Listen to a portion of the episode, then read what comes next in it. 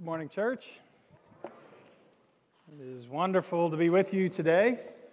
As, uh, as we're about to dive into uh, the last sermon on the book of Jonah, I can't help just saying I want to praise God that Philip Pierce is back with us today. Isn't this marvelous? It's been a long journey, buddy. Amen. Amen. A lot of us been praying. Yes, Karen, you are a rock star. Thank you so much for your faithfulness. A lot of prayers uh, leading up this day. Philip said, I'm not going to tell you when I'm coming, it, but I, am excited to do it. It's coming soon. But he said, I don't want to get anybody's hopes up. When I saw you today, I just jumped through the roof. We are so glad you're here. We are better as a body when you're here with us, man. I love you, brother. Um, we are uh, finishing up this series uh, we, we, call Grace Beyond Borders in the book of Jonah here. Uh, if you're like me, I, I grew up reading this story focused on the fish and focused on Jonah and all that stuff again and again. As we've gone through this text, we've seen this is pushing us to a bigger picture. It's not about Jonah, it's not about the fish, it's about God and what God is revealing uh, to us through creation, through his people, and all that. So we, we ended last week with this picture of uh, like an over the top repentance of these horrible, tyrannical, oppressive people of the Ninevites God had said, if you don't turn around, I mean, he didn't even say that way, 40 days and something's going to happen here is basically the message of Jonah. And it gets to the end of the last chapter. I've got to tell you where it was before we read our text, because at the end of the last chapter it says, when God saw the work that they did in turning towards him, God turned back towards them and did not bring the disaster that he had predicted might come. So we're literally picking it up from that sentence. So God says, I'm gracious, I'm not going to blast this city. And if you have your Bibles or your devices that you read on, we'll pick it up in, uh, in the great statement of a prophet from those words. This is uh, the word of the Lord from Jonah chapter 1. But Jonah was greatly displeased and became angry. He prayed to the Lord, Isn't this what I said, Lord, when I was still at home? That's why I was so quick to flee to Tarshish. I knew that you are a gracious and compassionate God, slow to anger and abounding in love, a God who relents from sending calamity. Now, Lord, take away my life, for it's better for me to die than to live. But Jonah replied, Is it right for you to be angry? Jonah had gone out and sat down at a place east of the city. And there he made himself a shelter and sat in its shade and waited to see what would happen to the city. Then the Lord God provided a leafy plant and made it grow up over Jonah to give shade for his head and to ease his discomfort. Jonah was very happy about the plant. But at dawn the next day, God provided a worm which chewed the plant so that it withered. When the sun rose, God provided a scorching east wind, and the sun blazed on Jonah's head so that he grew faint. He wanted to die and said, It would be better for me to die than to live. But God said to Jonah, Is it right for you to be angry about that plant? It is, he said, and I'm so angry I wish I were dead. The Lord said, You have been concerned about this plant though you didn't tend it or make it grow. It sprang up overnight and it died overnight. Should I not have concern for this great city of Nineveh, in which there are more than 120,000 people who cannot tell the right hand from their left, and also many animals? This is the word of the Lord. Let's pray. Father God, may the words of my mouth and the meditations of our hearts be acceptable in your sight, O Lord, our rock and our redeemer. Amen think with me for a moment when you were a, you were a kid. You remember those times when you just kind of explored the world? You remember just kind of going around and exploring the way uh, the world was supposed to be? Uh, kind of those bigger pictures of, of maybe it was kind of riding your bike and so you, the world all of a sudden became bigger than your neighborhood. Maybe it was kind of hiking or going somewhere. You know, some of our kids are about to go on trek. Maybe it's that kind of picture. I don't know. What, what was it for you? I know for me, and I guess I'm in part because of the 100 degree heat. I'm, I'm drawn back to the, the winters in the hills of Virginia. And I think about my friend John, who lived right across the street.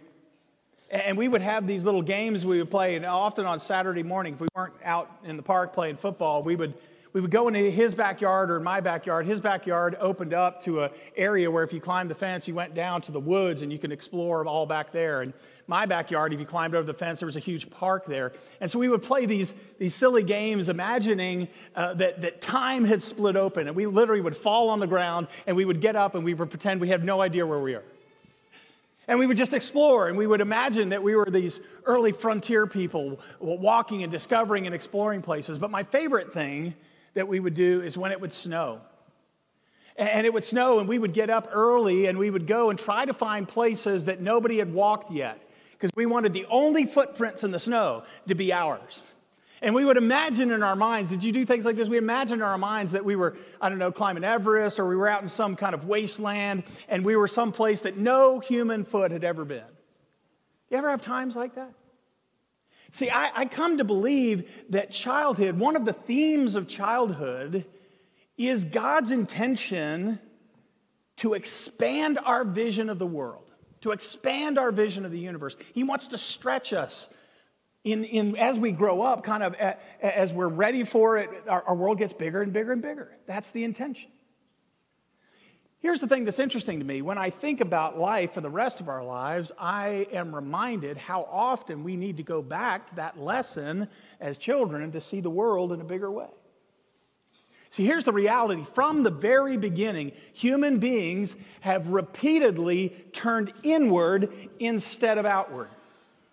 It's something we've done all along. Let's just give a couple examples. We could do it throughout Scripture.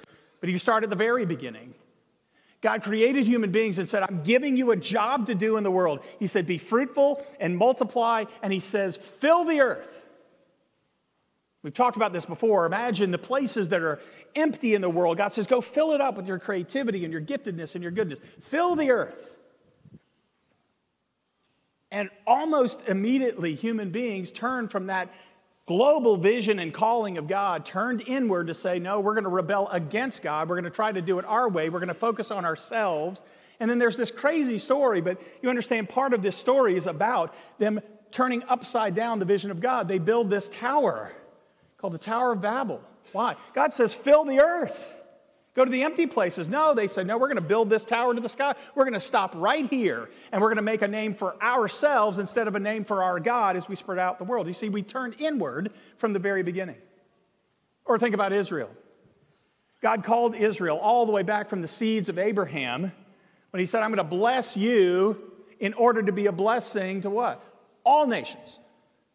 And then in the Sinai covenant with Israel, God says, You are going to be for me a kingdom of priests and a holy nation. You're going to function as a nation, as priests to the world. You're supposed to help the world come connect with me. And what did Israel do? Almost from the beginning, they turned inward and focused on being the chosen people, and they became exclusive instead of outwardly focused. That happened from the beginning. We give example after example in Scripture. I wish I could say it's different in the church. But you know, throughout the history of the church, we can struggle with seasons and times when we turn inward. God says, I'm commissioning you to go and make disciples, apprentices, students of Jesus of all nations, baptizing, teaching, instructing, and training. The world is intended to be the place where you bless and you bring the giftedness of God. And so often, we can turn into a country club mentality or, or the way I heard a friend of mine put it, he said, We do drawbridge evangelism. You've heard of that before? Right? We make this a safe place, and so we'll build up a fortress and a wall, and we'll have barriers around us, and every now and then we'll let the drawbridge down, and we'll get a couple people in, and we'll let a couple people out, but for the most part, we, we stay walled up in our safe, secure places. Throughout human history, there has been this move to turn inward, and God continually says, No, I want to take you back to that childhood exploration where I'm expanding your vision of the world. I believe the book of Jonah is here in large part for that purpose to expand our vision of the grace and the wonder and the power of God. And that will be not just helpful for our purpose in the world, I think it will also be helpful for our joy and our experience of the wonder of the God that He has created us to connect So let's walk through the story here and see how, how is it that God can help move us from that navel gazing kind of posture into restoring our vision for the world. What you see at the beginning of the text is Jonah's impaired vision. And you see it really clear because he has this really strange complaint. Have you noticed this? A really strange complaint. He is, he is hot with anger. That's literally what the Hebrew says. He is hot with anger. In fact, we'll talk about this more in a moment. it literally says in the Hebrew, he was displeased with a great displeasure. the word great is throughout the book of Jonah. It comes up again and again. Again, we'll talk about that more, but he was displeased with a great displeasure. He's angry, he's furious. Why? Are you ready for his great complaint to God? God, I knew you were gracious and compassionate, slow to anger, and abounding in love. That's his complaint to God. By the way, he didn't make those words up. Did you know that?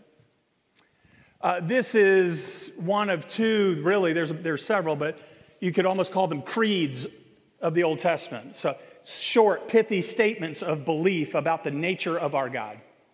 Obviously, the Shema, Hear, O Israel, the Lord our God is one. Love the Lord your God with all your heart, soul, and strength. That's, that's one. But here's another one.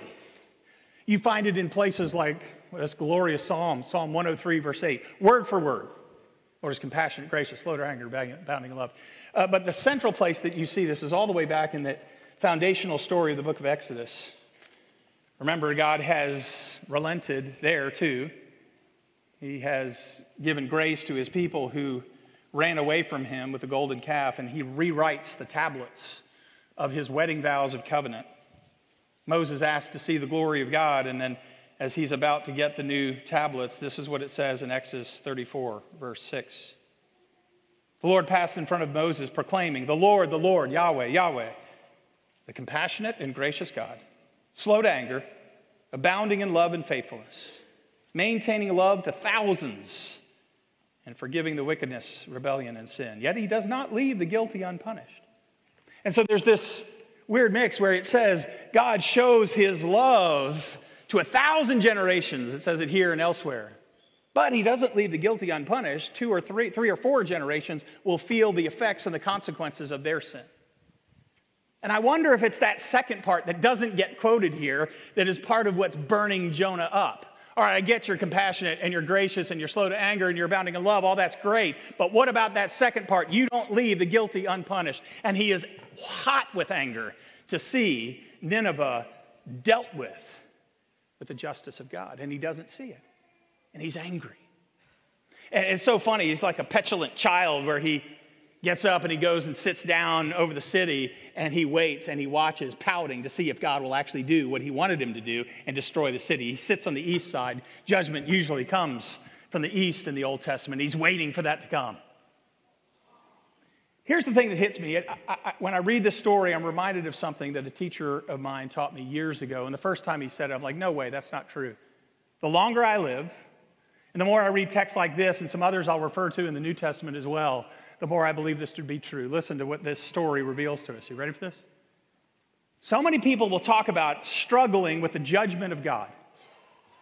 My teacher put it so powerfully when he said, Look, I consistently believe that people have a much harder time with God's grace than they ever do with God's judgment, especially religious people.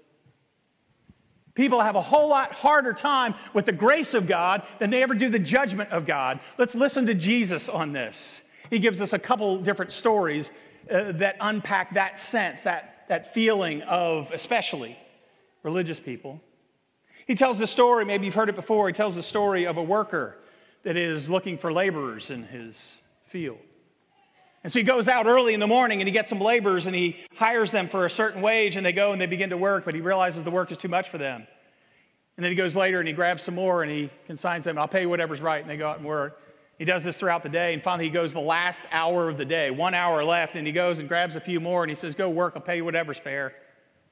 Can you imagine the scene of what happens when Jesus tells the parable. Jesus goes out, Mark, uh, Matthew chapter 20, I believe, and, and he says, Here's the thing the landowner goes out with a stack of cash and he's going to pay them all off. And imagine that he starts at the end of the line, he starts paying them.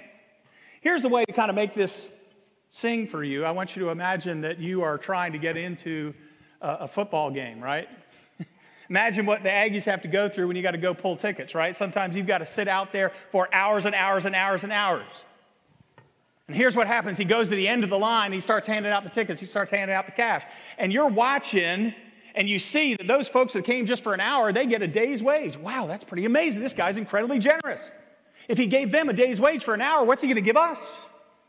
He goes a little bit further and he gives the other people a day's wage too. Well, wow, they didn't work as much, but maybe he's super generous. That's cool. I can't wait till he gets to those of us who have been here all day long and he comes and all of a sudden they get a day's wage too. And it says they're angry. In fact, Jesus in the story has the landowner ask the same kind of question that God asks here to Jonah. He asks Jonah, Do you have a right to be angry? What does he say in the New Testament? He says, Do you begrudge my generosity? And most of us, if you really sit into the story and don't just kind of make it a quick Bible text, you say, You better believe I do. Man, if I got up and stayed all night outside waiting in this big old long line, and then all of a sudden the athletic director came out and started ha- passing out tickets in the back, I'd be hot too. Jesus said, often the grace of God is even more provocative than the judgment of God. We'll just quickly mention the other one, but maybe you've heard this before. Jesus tells the story of two sons of a father. We call it the prodigal son. Horrible name of the story. It's about the insanely gracious father. It's not about the son. But anyway, this younger son says, I wish you were dead. Just give me the money I would get if you died. And he goes off and squanders all of it. And he comes back home. You know the story. While he was still a long way off, the father comes and knocks him down, doesn't hear his whole speech, gives him a ring, gives him a coat, kills the fatted calf, which was reserved for dignitaries or special honored guests. Now, listen. If you're honest with yourself, don't you feel for the older brother a little bit if you've heard the story? Older brother's been working there. He's slaving all day long out in the hot sun. Okay, can you imagine the conversation? Okay, dad, let him back. That's cool. Let him pay the stuff back. But the ring and the code and reinstating him as a son and acting, and gosh, here's the, here's the big thing. He threw a party for him. He threw a party for the sinner. Listen to me. Jesus makes it clear. We spend so much time focusing on the prodigal son. Jesus makes it clear he told the story for the older brother. Go look at Luke chapter 15, verses 1 and 2. It said when he noticed that the religious leaders were angry because he was eating and drinking with tax collectors and sinners, he started telling stories. He was talking to the older brother, it is often harder to handle the grace of God than it ever is the judgment of God. So, what does the Lord do? I think we get a ray of hope here, but let's be really clear. The story does not resolve. If you're waiting for, a great, ah, you know, let's tie it up in a neat bow and Jonah becomes a hero at the end, he does not. But God gives him some hope because he has what I call a long, intense conversation. God has a long and intense conversation back and forth with Jonah. Yeah, it's the next slide. Here's the way that this comes out. I can't even remember the number, but when I was studying this out, somebody like counted out the statements in the chapter, and there's a bunch of them. But here's what's interesting there is precisely the same number of statements Jonah makes to the number of responses that God gives to him. So you picture this? Jonah will say something, God, responds. Jonah says something, God responds. Jonah says something, God responds. And here's what I love already God doesn't give up on his conversation with this crazy prophet. He stays in the conversation with his prophet. And he engages it back and forth. And I believe he's trying to do something in this text. Two things to see here. First of all, notice the breadth of the conversation. Here's a way to put it. Here's a way to think about it. God uses all of creation to get Jonah to care about all of creation. Did you catch that? he uses all of creation. We mentioned this in chapter one, but it gets tripled here in chapter four. The weird providence of God. Chapter 1, verse 17, it said, The Lord God provided a great fish to swallow Jonah up. How's that for your provisional, provision of God? God provided. The word can also be translated appointed. So God appointed a fish to go swallow him up. Three times the same word happens in this chapter. God provided First of all, a plant to shelter him because Jonah went out there and it was really hot and he tried to build a shelter, but that shelter didn't really work. More on that in a moment. So God provides a plant for him to give him shelter and shade from it. God provided the shelter. But then it said God provided or appointed a worm to eat the plant that was the shelter. And then, if that were not bad enough, then God provided, appointed, in the grace of God, a scorching east wind to beat down on Jonah's hot head. Is this a perfect time to preach this sermon or what? But, but do you see this? God isn't beating up on his prophet. He's using all of the resources of creation to try to get through to his heart.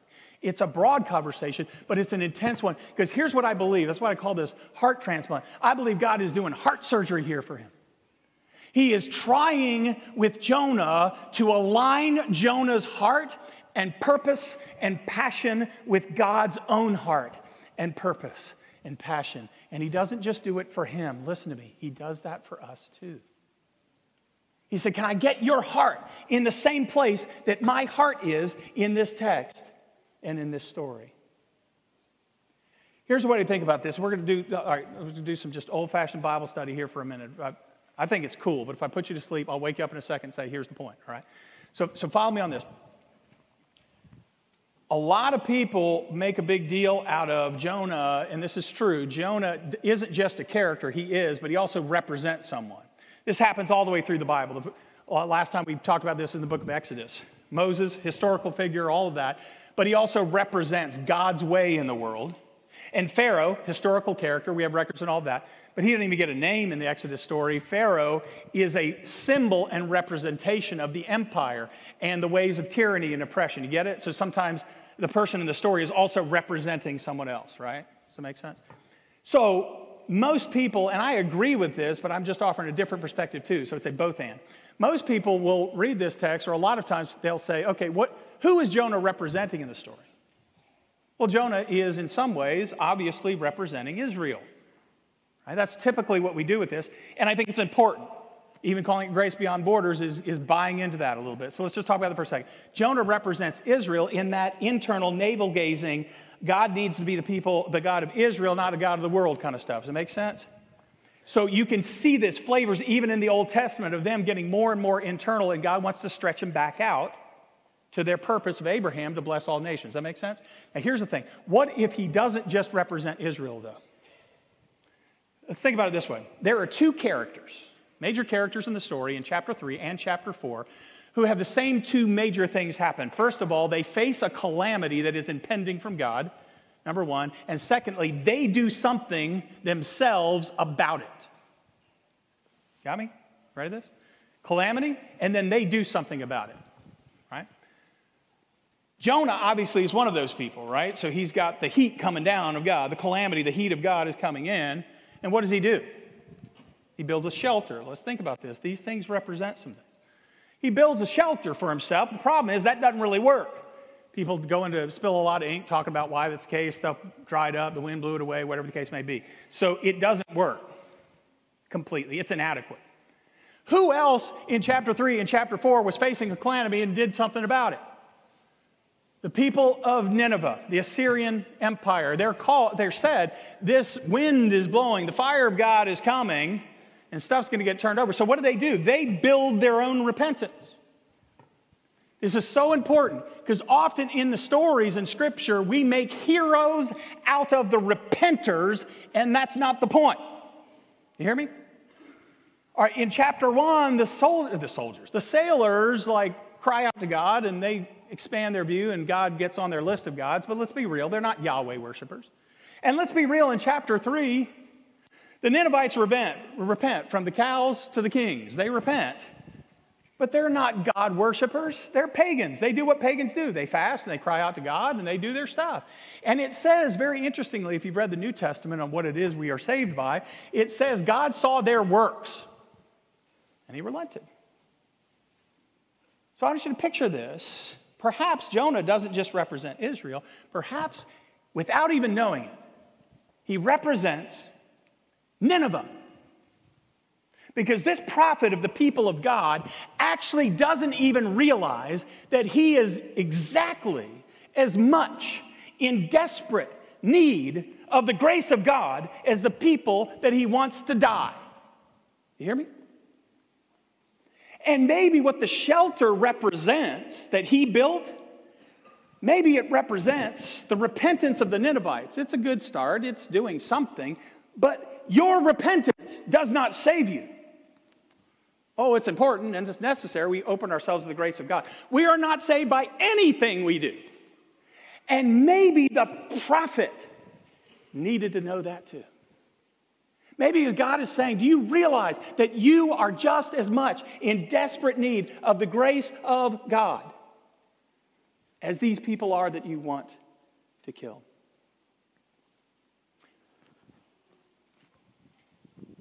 Here, here's a way to think about it. I like, uh, again, I mentioned this last time, the Bema podcast does something cool with this, but I want to kind of take it a different way. But they pointed out, uh, like I said before, the word great is all over the book.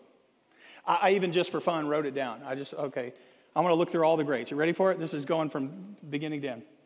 There's a great city, great wind, great storm, great fear of the storm, great fear of God. Great fish, great city, great city, great people, great people, great displeasure, and great city. Bema podcast said, Why is Jonah angry? Why is his heart misaligned with God? Because there's one great that is left off the list that he wished was on the list, and it's a great wrath. It's not there. Now, don't miss me. We got next week, that's going to be kind of a coda appendix to this series. God does bring judgment and God fixes messes. But hear me, the greatness of this text is not the greatness of God's wrath. Again, I go back to the thing he quoted, but he didn't get. A thousand generations get the love and the compassion of God. Three or four generations, there is an impact, consequences, the sins of our life. But the greatness is not his wrath, the greatness is his grace. But here's what's interesting to me. I, again, I wrote this down. There's two places in chapter four, and then we'll step back and see the big picture. I know, Bible study stuff. This is fun to me. Verse one Jonah was displeased with a great displeasure over the grace of God. But you know there's one more thing? It's great there. It says in verse 6, listen, if you remember what the shelter represents, the plant represents that God made. Jonah was glad with a great gladness over the plant. What is God trying to do? Listen, I think all of this is intended to move us to an absolute celebration of the grace of God. What does he notice? Here at the beginning, Jonah is displeased and angry with a great displeasure. But God is saying, I, I want you to get to a place where you're just as excited about the grace that I'm sending on the Ninevites as you are about this stupid plant that I put over your head. Do you see the shelter is the grace of God? Jonah's shelter that he built is our own works and the best we can do. The plant, God's created shelter, is his grace. And listen to me, nothing can rescue us, save us, or sustain us outside of the grace of God. And that ought to delight us passionately. God says, I want to realign your hearts. Go back to those two stories we mentioned. Can you, can you think about that? Part of the point he was trying to make when he's focusing on the older son doesn't mean, hey, we all get something out of it being prodigals in our lives, right? But that's the point. What he's saying is the older son was just as lost as the younger one was. He was just as much in need of the rescue because he was slaving for the father outside of relationship with him. God wanted him in the dance and in the party and in the house, and he was outside slaving for the father. He was lost too. He didn't know it. And, and what about what about that crazy story about the line? Credit this to a, a book I read when I, all the way back in seminary, just popped off the page to me. Think about this. Again, go back to pulling tickets, right? Imagine that you are actually rushing there to get there at the end of the possibility of trying to go and get a ticket. You're running, you're sweating, or whatever, just to get there, but you haven't had to sit out there all night. You haven't sat there through the heat of the day. Here's a great line to think about. When you hear celebration in the line, it all depends on where you think you're standing. Our reaction to the story of the workers in the field all depends on where we think we stand. And when we read the story and it seems really unfair to us, it's because we think we're in the front of the line. And Jesus keeps telling Jonah and the prodigal son and the workers of the field to tell us we're always in the back of the line. Not because God is mean and over a cop, because he is that amazing and glorious and incredible. And it takes the rescue of God for any of us to get in. God says, I want to realign your heart to recognize that we should be celebrating now. How does the book end?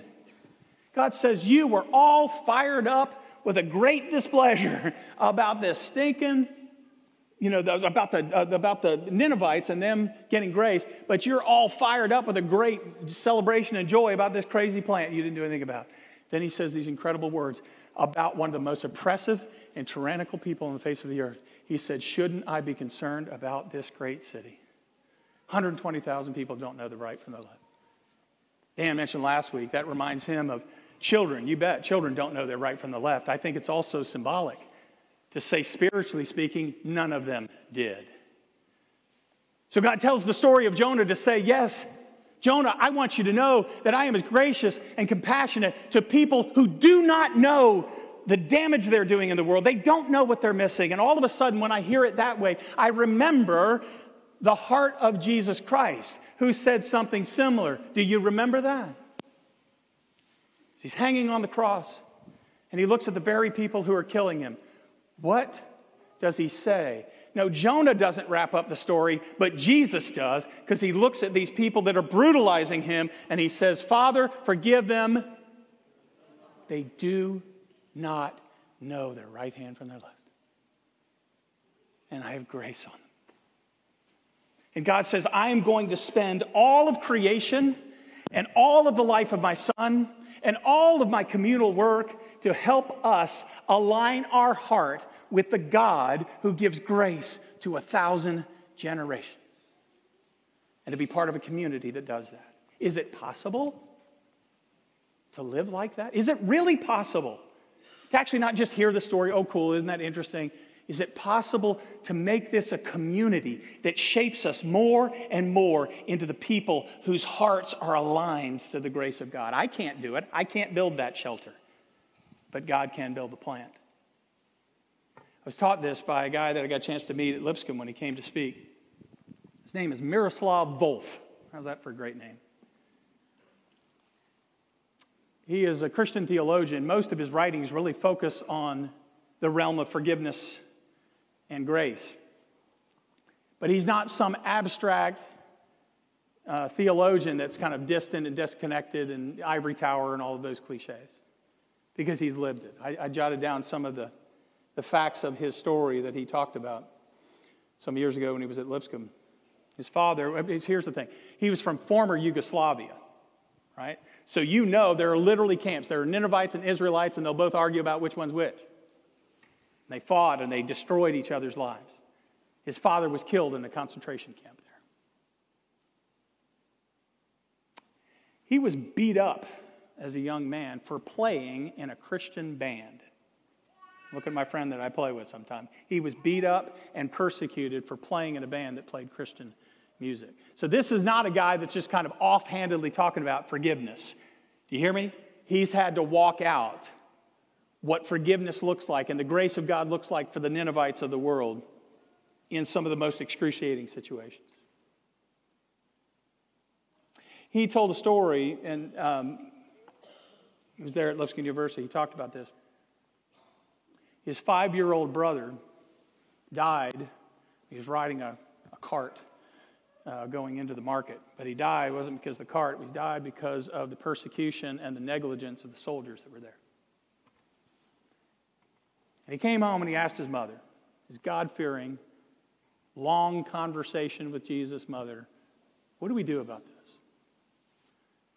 In addition to saying we grieve and we lament and we cry out to God, she said, We forgive.